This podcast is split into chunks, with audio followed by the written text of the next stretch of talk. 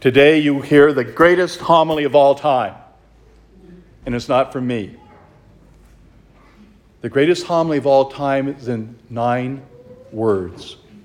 Repent, for the kingdom of the heaven is at hand. Those are the most powerful words that can be spoken to any of us. Repent, the kingdom of heaven is at hand. Do we really acknowledge that in our lives? That God's kingdom is here and now. It's right before us. It's right here on this altar.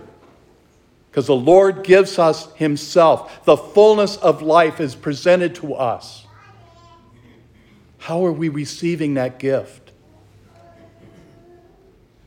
To imagine, here's a man eating locusts and wild honey, not dressed very well, but hordes of people were going out to see him, going out and announcing their sinfulness and being baptized. They all wanted to have this change because they were looking for the Messiah. They expected him to be there. But what does John say? One mightier than I is coming. He's the one you need to look to.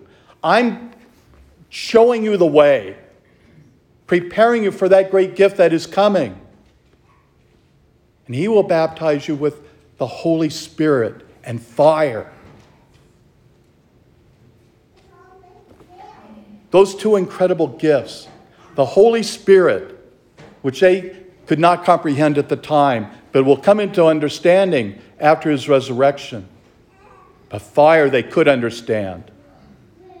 They knew the fire that led the people out of, of Israel, or into Israel from Egypt.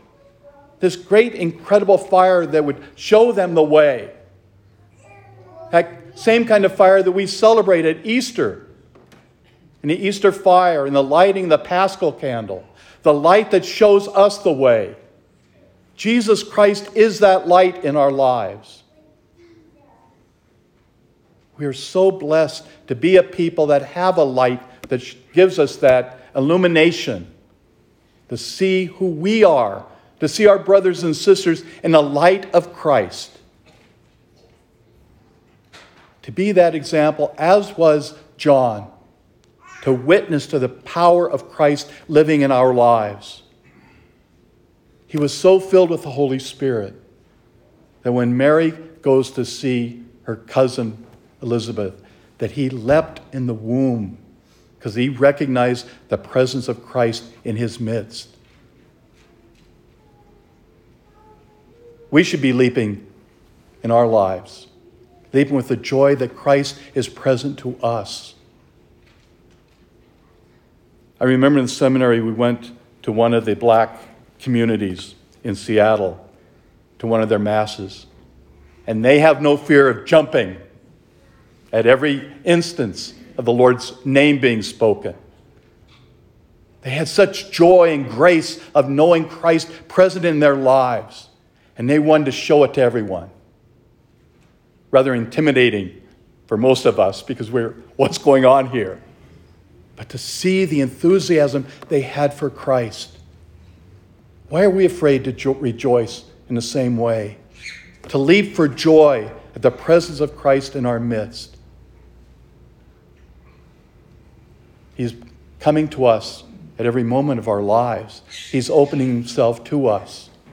And most especially in the power of this Eucharist that's on this altar.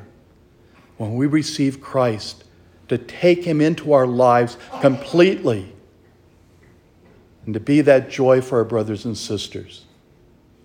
May the Lord open our hearts to receive that joy, to be able to share that joy with one another.